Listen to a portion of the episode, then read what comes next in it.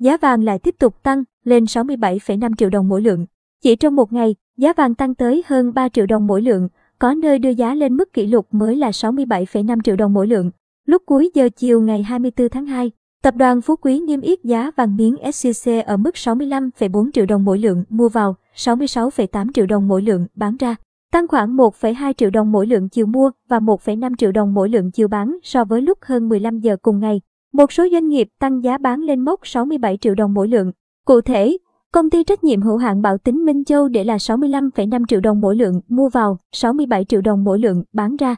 Cao hơn trước đó ít giờ 1,1 triệu đồng mỗi lượng chiều mua và 1,6 triệu đồng mỗi lượng chiều bán.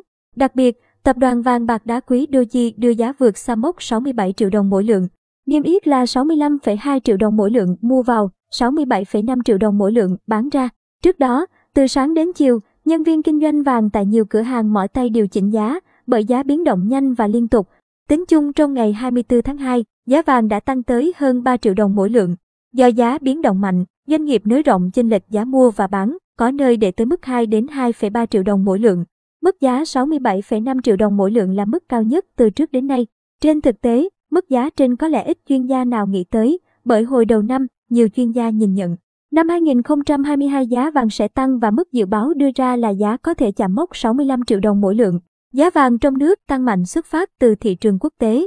Căng thẳng địa chính trị đã khiến nhà đầu tư tìm đến vàng làm nơi trú ẩn tài sản khiến giá kim loại quý này biến động dữ dội theo hướng đi lên. Cũng vào thời điểm trên, giá vàng thế giới tăng tới 62 đô mỗi ao, lên mức 1.970,9 đô mỗi ao. Quy đổi thấp hơn giá vàng trong nước gần 11 triệu đồng mỗi lượng.